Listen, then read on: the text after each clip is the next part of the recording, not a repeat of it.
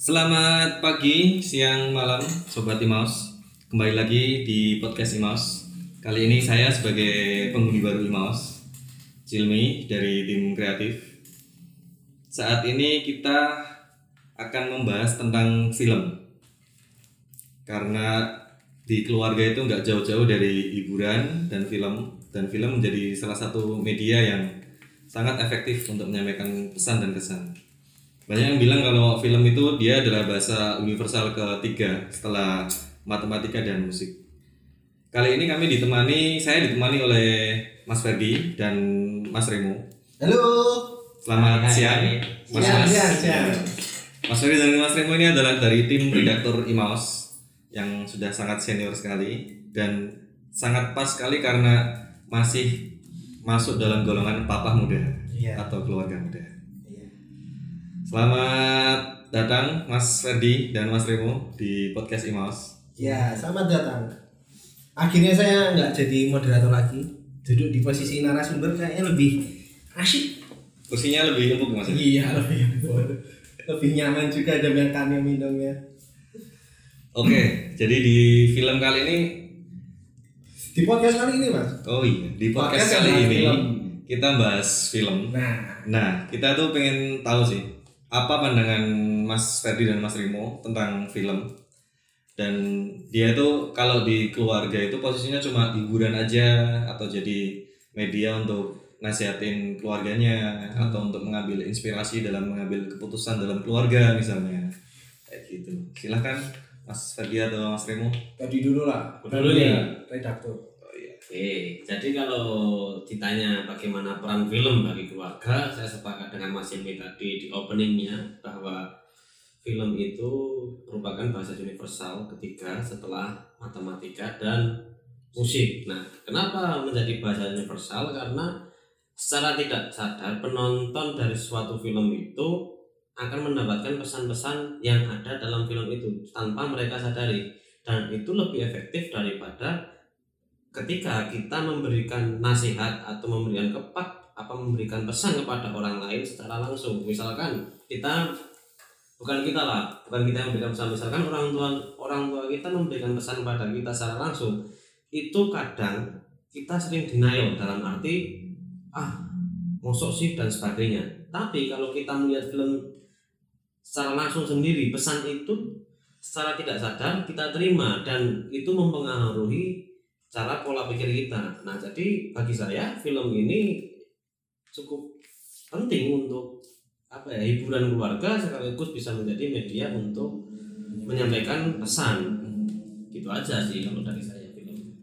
Kalau dari aku sih, aku selalu berpendapat bahwa sesuatu yang baik itu harus disajikan dengan hal yang baik juga. Dalam arti sebuah pesan atau nasihat itu kan bagus, oke tapi ketika disajikannya polosan mungkin kurang menarik.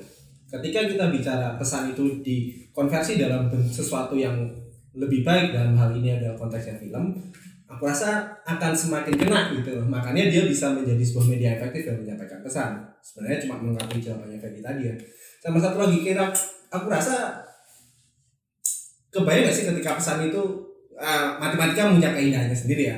Tapi ketika pesan itu disampaikan dengan bahasa matematika tentang pesan tentang keluarga disampaikan dengan matematika kan cukup memeras otak ketika kita mau me- mencerna yang menjadi sebuah informasi gitu. Masa ketika menyampaikan tentang parenting kemudian dengan matematika pakai diferensial kan agak lucu gitu. Jadi aku rasa film memang paling oke sih. Musik juga oke sebenarnya. Tapi musik kan hanya audio aja sih. Itu selera.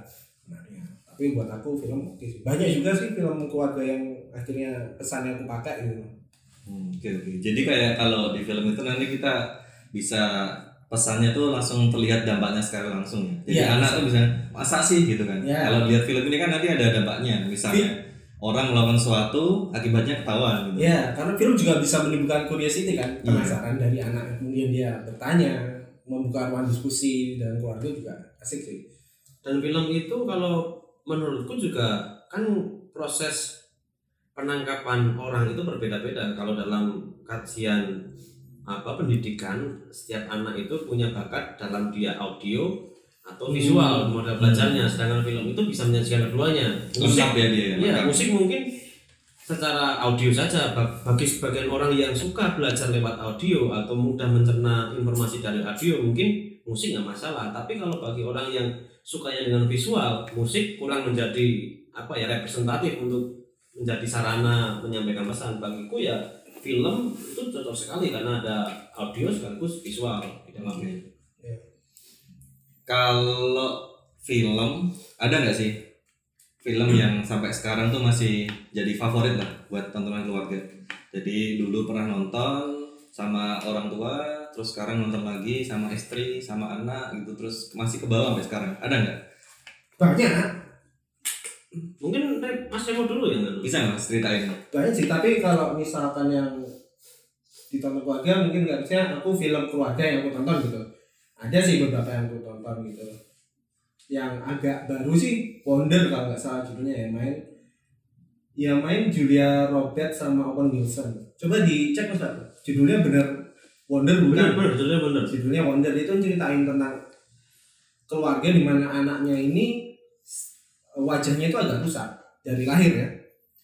Kemudian gimana orang tuanya tuh support ketika anaknya di sekolah menumbuhkan kepercayaan diri anaknya di sekolah. Dan anaknya ini memang agak aneh sih menurut teman-temannya ya karena dari dari kebiasaan hobinya tuh juga aneh. Dan gimana orang tua ini bisa mensupport anaknya sehingga dia bisa melalui fase bullying yang dihadapi gitu. Kemudian dia bisa menunjukkan bahwa kekurangan dia tuh nggak nggak meter dari dibanding dengan apa yang dia miliki sebenarnya.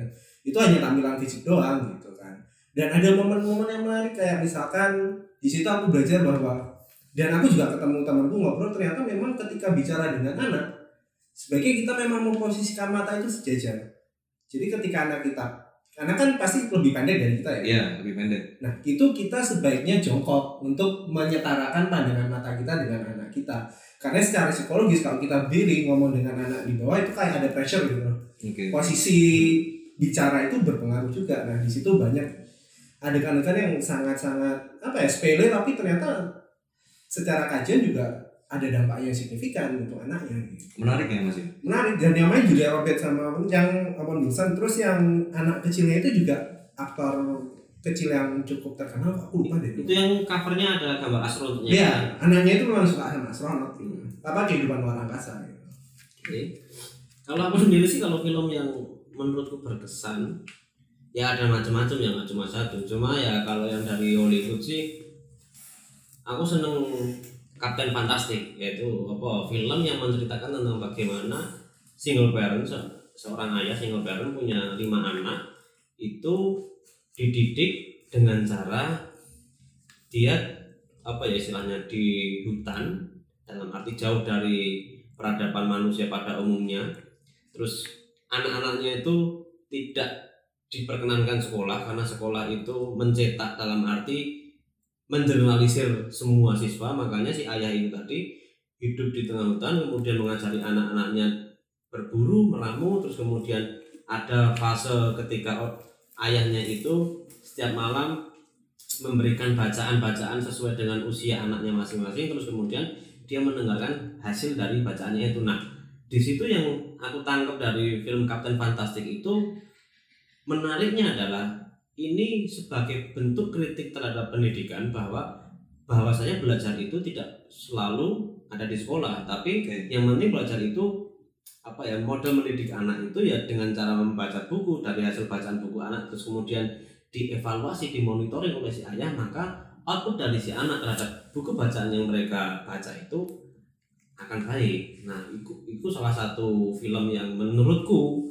bagus sih untuk untuk ditonton bagi keluarga Iya sih, aku juga kata fantastik itu juga buat aku itu kritik sih. Dalam arti setiap keluarga tuh punya kedaulatan sendiri sebenarnya dalam melakukan pendidikannya kepada keluarganya. Dalam arti nggak ada formula khusus sebenarnya untuk Mendidik anak. mendidik anak karena ketika kita refer ke podcast sebelumnya kan nggak ada anak di dunia minta untuk dilahirkan dan ketika dilahir dia punya hak total akan kehidupannya sendiri gitu loh jadi kita tidak bisa membebankan anak itu harus sama dengan Orang kebanyakan tuanya. orang kebanyakan orang jangan kan pada orang tua ya kebanyakan orang juga nggak bisa gitu dan kata fantastik benar-benar bisa menerjemahkan itu sebagai kritik sosial juga sih bahwa pendidikan itu hanya mencetak orang yang sama gitu dan orang yang nggak sekolah belum tentu kalah juga sama mereka yang sekolah gitu Iya.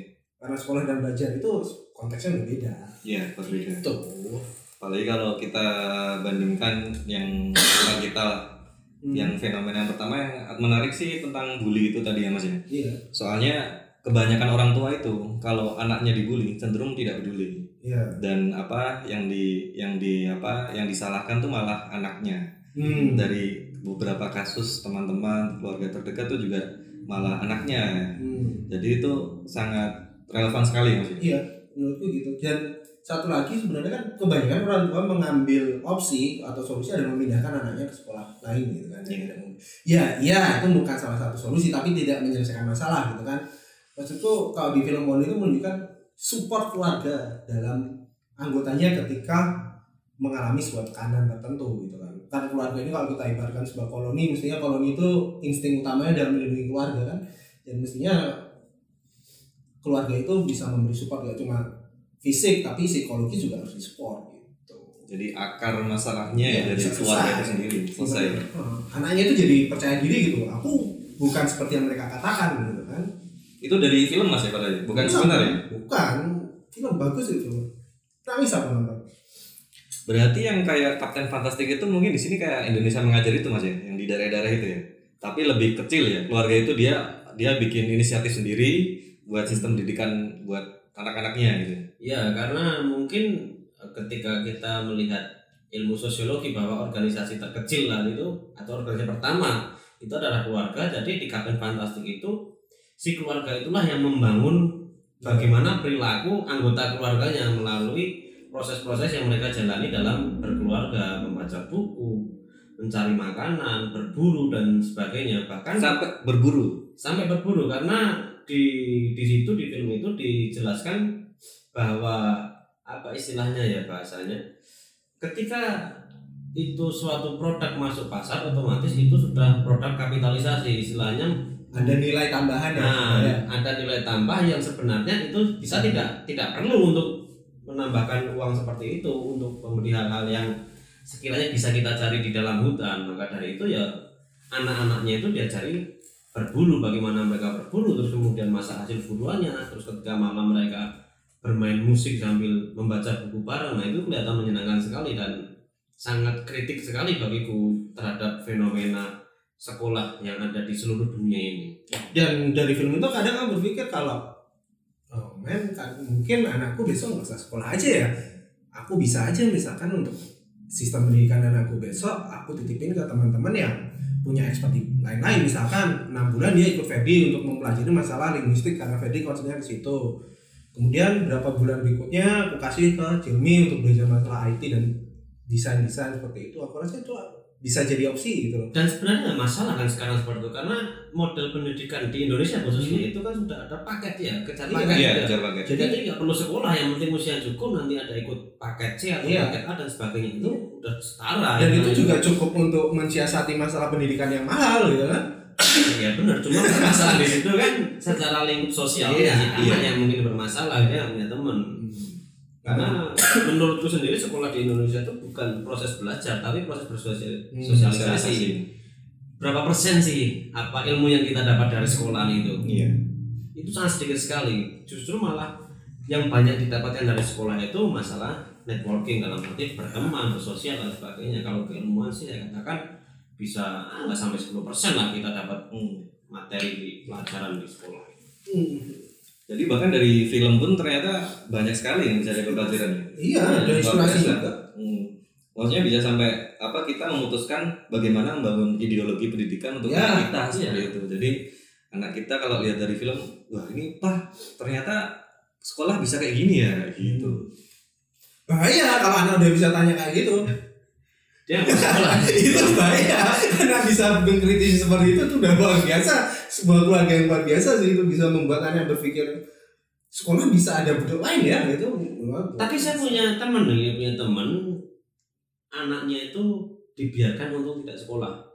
Dari SMP SMA itu sekolah itu keluar masuk keluar masuk. Dalam arti nggak betah nggak betah. Pernah di sampai dipondokkan itu juga keluar minta keluar. Tapi bukan karena kasus bully ya mas ya? Bukan kasus bully karena memang dia merasa nggak betah dengan apa konsep sekolah itu. ya. Apa yang dia inginkan itu tidak terfasilitasi dan cenderung tertekan. Akhirnya teman-temanku itu memutuskan ya wes terserah sakarmu ikut paket. Dan yang mengagetkan lagi sekarang anaknya itu dapat beasiswa kuliah di Malaysia. Hmm. padahal dia nggak pernah sekolah yang tiga tahun di SMP tiga tahun di SMA dia cuma kejar paket aja.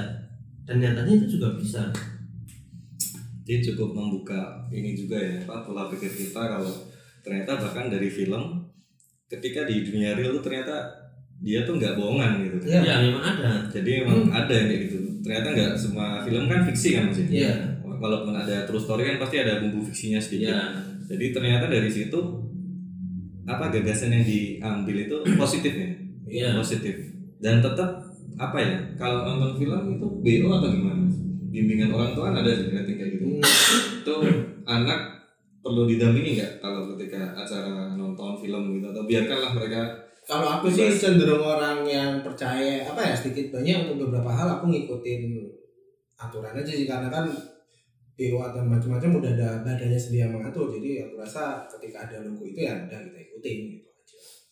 kalau menurutku sih memang maupun ada logonya atau tidak orang tua harus mengambil peran penting di situ untuk memberikan pendampingan karena kadang pesan yang ada di film itu nggak cuma satu pesan yang ingin disampaikan tapi bisa multi tafsir Ya, bahkan satu film dilihat oleh lima orang lima orang itu ketika untuk mereview film itu bisa berbeda-beda maknanya. Nah peran orang tua di situ bagaimana mau mengarahkan anaknya untuk mau menjadi apa atau untuk harus berbuat seperti apa dari hasil apa yang dia tonton. Hmm. itu sih kalau menurutku. Tadi nggak nggak terpaku pada BO atau R atau 8 plus ya orang tua punya tanggung jawab ya. untuk ya kalian tuh orang anaknya. bisa kecuali memang anaknya sudah dinilai sudah bisa berpikir sendiri pikirnya sudah matang ya itu bebas karena gini aku pernah ini ini mungkin agak sedikit melenceng sedikit ya Oh kita udah melenceng jauh pak. oh iya. Biasa lah. jadi pertumbuhan anak masalah pertumbuhan anak dalam kajian psikologi itu anak itu paling cepat bertumbuhnya secara fisio, fisiologis dari secara tubuh Tubuhnya apa ya? tumbuh tumbuh kembangnya si badan itu. Tapi secara mental secara emosional itu pertumbuhannya sangat lambat dan itu tidak bisa ditentukan oleh usia berapa. Hmm. nah itu nih kajian psikologi kenapa anak itu dilarang menggunakan sepeda motor sebelum usia 18 tahun atau 11 tahun? Karena memang mungkin secara fisik dia akan lebih kuat daripada orang yang usia 30 tahun. Tapi secara emosi dia belum tentu bisa sudah apa ya sudah melampaui orang-orang yang 30 tahun tadi meskipun usia tidak menjadi Indikator indikator utama. utama dalam menentukan sebuah apa ya istilahnya Kedewasaan mental. kedewasaan mental dan emosi itu tadi Oke, kita balik lagi ke filmnya. Hmm. Tadi kan udah dua nih. Hmm. Pasti banyak lah. Ada lagi nggak sih mas? Film yang menurut Mas Remo sama Mas Ferdi itu apa ya? Eh dulu Biasanya lah, mereka- gantian lah. Oke, kalau aku sih selain itu ada mungkin yang anime ya anime. Saya suka juga saya suka non, suka nonton anime. Animasi. Anime atau Anime animasi? lebih cenderung ke Jepang. Oh. Jepang ya? Oh ya berarti an- animasi, Animasi. animasi.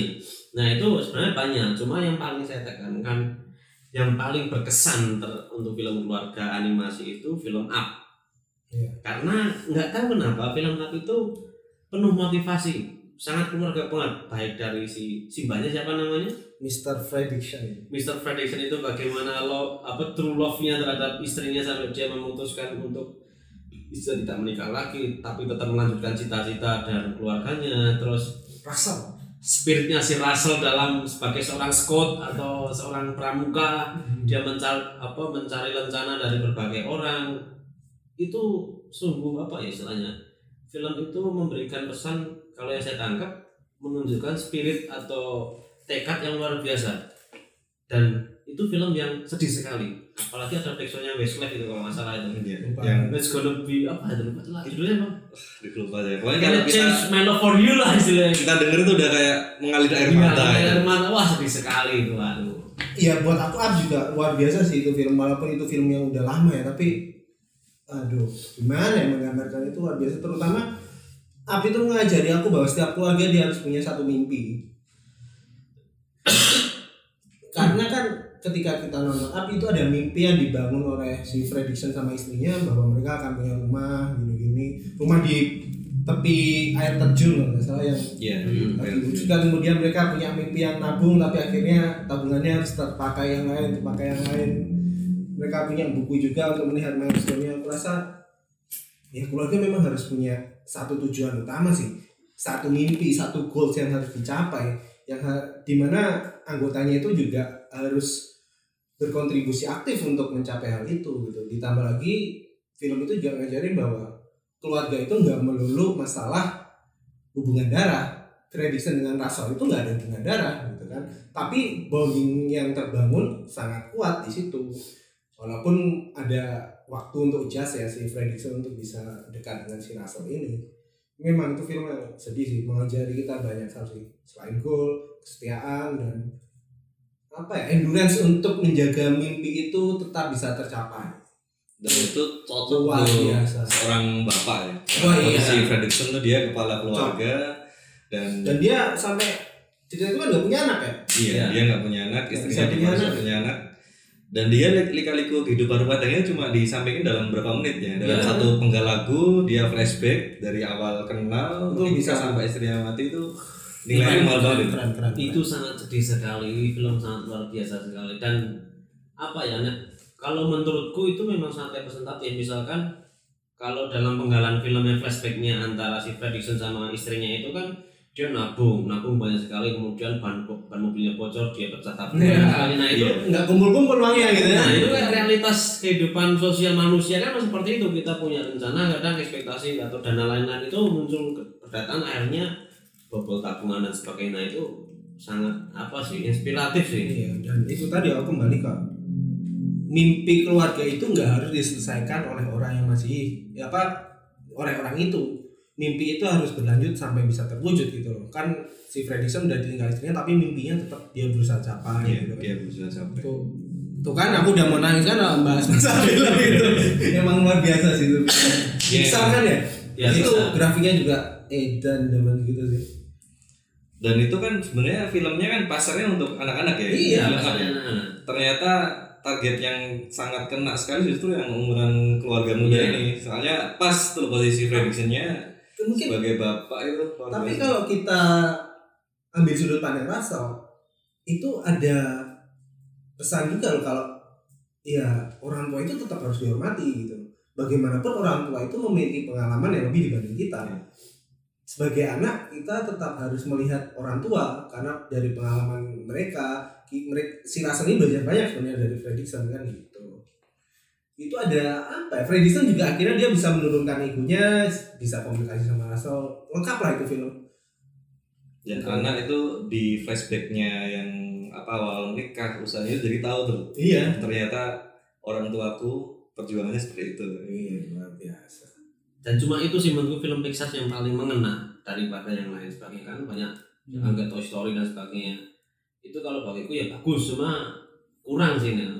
Ya makanya sepakat tahu ketika up itu nggak ada lanjutannya. ya benar Karena dia memang harus selesai di situ aja. Nah. Jangan di downruin. ya Dan mungkin nanti bisa lah apa mas mungkin bisa nanti rasanya udah jadi kakek up 5 up 2030 lah mungkin Sama ada juga film keluarga yang menurut aku juga masuk film tentang mengajarkan tentang keluarga gitu. apa Godfather bos. Wah itu, Oh, iya. Wah, itu Wah, itu ya. bos. Itu bener-bener wah ya itu sebenarnya ada oh apa ya ya agak meceng sih tapi ada bagaimana film itu mengajarkan kita tadi yang aku bilang bagaimana keluarga itu menjadi koloni kan Ya. melindungi melindungi anggotanya sampai segitunya gitu kan luar biasa tapi ya penuh adegan violence ya. Ya mungkin Keluarga itu. mafia. Iya mafia. ketika anak kita udah cukup dewasa Iya, kita ajak tapi- nonton itu untuk menyusun sebuah koloni itu bisa. Iya, bahaya lah itu kan Godfather terus kalau Ah, Mas ini gimana? Kan kita udah tanya-tanya terus nih gantian lah. Walaupun belum keluarga kan pasti udah pernah nonton film keluarga kan. aku ada sih mas film. Aku kan senang ngikutin animasi Jepang ya anime ya orang sukanya kemarin itu aku pernah nonton film tentang konteksnya sih ada agak fantasinya Jadi judulnya Okami Kodomo. Dia itu seorang ibu yang menikah dengan prianya itu manusia serigala.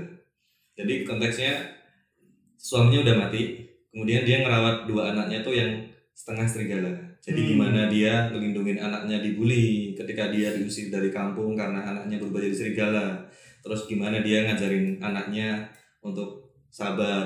Mah, kok aku ternyata serigala ya, beda sama Hmm. orang lainnya.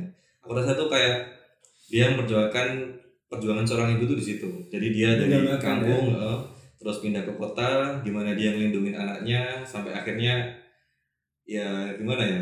Sedih lah Mas nonton film. Istilahnya itu kayak tadi kayak film Wonder yang di dalam Remo tadi Iya. kalau Wonder kan Hmm. wajahnya rusak tapi itu dibuat personifikasi anak segala gitu ya. Jatuhnya sama ketika anak kita berbeda dengan orang yang lain, banget tuh sampai di kampung itu dia diusir karena anaknya manusia serigala gitu. Mungkin konteksnya lebih ke fantasi sih, tapi di situ kelihatan kalau ternyata ibu itu dengan anak tuh segitunya dia ngelindungin anaknya. Dan itu dari film. Dari situ aku langsung habis nonton itu langsung ya kalau disuruh ibu beli es ya saya berangkat. Simpel itu. Itu waktu masih kecil aku nonton itu. Padahal nggak di, nggak di apa ya istilahnya nggak diberikan mandat ya. Iya. Istilahnya kita langsung Hmm. secara sukarela tahu lah soalnya ibu tuh ternyata perjuangannya kayak gitu ya bener tadi nasihat kalau cuma diomongin kita cuma denger aja ketika di film kita tahu bagaimana ketik nasihat itu ternyata dampaknya segitu panjangnya gitu Iya. Spirited Away gimana? Menurut aku Spirited Away itu juga anime yang menggambarkan keluarga ya. keluarga sih. keluarga Gimana anaknya berjuang membebaskan orang tuanya. Kayak lagi apa judulnya? Mungkin teman-teman Imas mau nonton sih. judulnya panjang sih mas anime Jepang kayak gitu cuma di searchingnya Okami Kodomo Oh kami Okami Kodomo Kalau Spirited Away aku rasa teman-teman Imas udah pada nonton ya pada kan itu nonton. udah legendaris kan. legendaris cuma ini aku kan nemu film dia maksudnya nggak terkenal tiba-tiba aku nonton uh, ada tuh film bagus sih gitu. Eh, Spirited Away mana yang bikin? Ghibli. Ghibli Studio. Ghibli itu spesialis film keluarga Iya. anak tuh tiap kalau Ada- ada waktu mungkin wajib Totoro juga lucu itu. bagus bagus Terus gimana? ada lagi nggak mas film masih kita dalam konteks film Forrest Gump oke. terus kan mungkin ya untuk keluarga itu sih banyak panjang itu quotesnya ya. gitu Iya, buat keluarga bisa, buat kalau keluarga kan lihat bagaimana perjuangan ibunya. Hmm. Film Korea apa? Bagus-bagus film Korea tentang keluarga. Saya agak Memang mungkin kelihatannya kesannya Korea itu males banget ya, Iya. drakor, drakor dan kayak sebagainya. dramanya kayak gitu masalahnya Iya, cuma bagaimana film Korea itu mengemas itu emosinya dapat banget. Jadi ada dua film Korea yang menurut bagus dan apa seputar keluarga itu. Yang pertama adalah Wedding Dress itu cerita seorang single parent lagi ibu membesarkan anak perempuan sendiri dan anak perempuannya itu manjanya luar biasa. Terus kemudian ibunya itu sakit-sakitan dan akhirnya ditinggal ibunya meninggal. Nah itu film satu-satunya film yang membuat saya nangis tuh Wedding Dress itu. jadi nangisnya bukan karena adegan patah hatinya gitu bukan bukan bukan matanya tapi bagaimana seorang anak itu yang disuruh orang tuanya itu selalu membangkang melihat film itu ditinggal orang tuanya setelah orang tuanya meninggal dia baru sadar bagaimana peran orang tuanya di film itu ibunya itu sangat besar sekali. Dan ya ini saya nonton tiga kali dan nangis terus saya tiga kali itu. Sama satunya film Sel nomor 17 kalau bahasa Indonesia kalau nggak salah. Itu tentang seorang single parent lagi tapi ayah dengan anak. Ayahnya itu karena dia bisu dia di istilahnya dikambing hitamkan kemudian dipenjara itu Korea mas film itu Korea Korea itu yang penjara terus salah eh, yang enggak yang rel kereta enggak sih ujungnya? yang apa Yang di rel kereta enggak sih ujungnya? aduh saya lupa Aku mau jelasin nanti takut jadi spoiler gitu lah. yang di bukan bukan bukan yang di rel kereta itu yang zombie zombie bukan yang akhirnya dia mel- bareng-bareng meloloskan diri kan? Iya dia meloloskan diri, tapi dengan cara anaknya akhirnya itu orang tuanya meninggal di sel. Padahal terus karena kasus dikambing hitamkan itu dan semua orang tahu bahwa dia itu dikambing hitamkan, anaknya itu bersikukuh keras ingin menjadi pengacara untuk membebaskan si bapak Ekui. Hmm, Dan- beda. Dan ternyata bapak E si ayahnya itu tadi meninggal di dalam sel. Tapi akhirnya si anaknya tetap menjadi pengacara dan bagaimanapun juga dia ingin membuktikan kepada dunia bahwa ayahnya nggak bersalah dan akhirnya sukses memang setelah si anak perempuannya itu dewasa dan jadi pengacara ayahnya nggak bersalah dan polisi minta maaf dan sebagainya lah. Itu sedih sekali. Film Korea itu tapi Pinjam HP aku aku ada satu film lagi aku lupa. Apa? Dilanjutin dulu aku cari judulnya ya. nah itu film Korea mungkin banyak sebagian orang yang merasa apa ya ah males ah drakor. Cuma film Korea ketika dia memerankan apa mainin emosi pen- penonton itu luar biasa. Makanya nggak heran cewek-cewek ini senang sekali sama drama Korea tapi lebih ke ini lebih ke percintaan dan karena kegantengan Iya sih, salah satu faktornya itu tapi kan Oh iya. sebenarnya nggak menutup dari film mana ya Iya. yang kita pilih ya pokoknya apa ya kadang tuh ada muncul film bagus aja kayak gitu Sama ini film I Am Sam. ayam I Am Sam. I I Am Am Sam. Sam. Itu film 2001. Wah, itu ceritanya sih kebalik kalau Ferdi tadi kan anak eh, sama sih, anak juga tapi anaknya itu masih kecil. Jadi orang tuanya itu cerai karena bapaknya Down syndrome. oke. Bapaknya Down bukan Down syndrome dia punya sin, iya Down syndrome dan punya sindrom apa gitu aku jadi kasusnya kayak broken home gitu ya jatuhnya? Cerai kan Eh, kemudian anaknya ini nggak mau maunya sama bapaknya. Bapaknya itu yang Down syndrome? bapaknya yang down gitu kan. Bapaknya ini karena anaknya merasa kalau bapaknya tuh lebih sayang sama dia daripada ibunya gitu kan jadi gimana caranya? Anak anaknya ini pinter banget. Anaknya masih kecil cewek pinter. Dan dia dia sendiri tuh yang nyari pengacara untuk bisa memenangkan bapaknya kan hak asuh anaknya gitu sih. Itu juga sedih sih. Ayam san itu anaknya padahal usianya SD ya? Iya kecil Oh, masih, masih- masih SD. kecil iya. Luar biasa banyak sih film-film itu. Jadi salah satu media untuk apa ya? Misalnya nanti kita punya anak merangsang keingintahuan dan memper- memperkenalkan masalah di dunia itu salah satunya lewat film itu. Iya. Iya sama satu lagi kalau mau ngasih tahu pasangan misalkan kalau kita kasih tahu kan cenderung ada konflik ada perdebatan argumentasi yang cukup panjang nanti kalau kita kasih tahu udah kasih film aja biar dia sendiri yang mikir kan gitu Tapi aku punya, punya pikiran daripada saya memberikan info apa ya istilah apa istilahnya memberikan wejangan kepada Iya. anak lebih baik saya cari film yang cocok saya kasih Iya. aja tonton dia itu kan lebih lebih bermakna. Soalnya saya berkaca diri sendiri saya tuh nggak suka dinasihati gitu loh. Iya.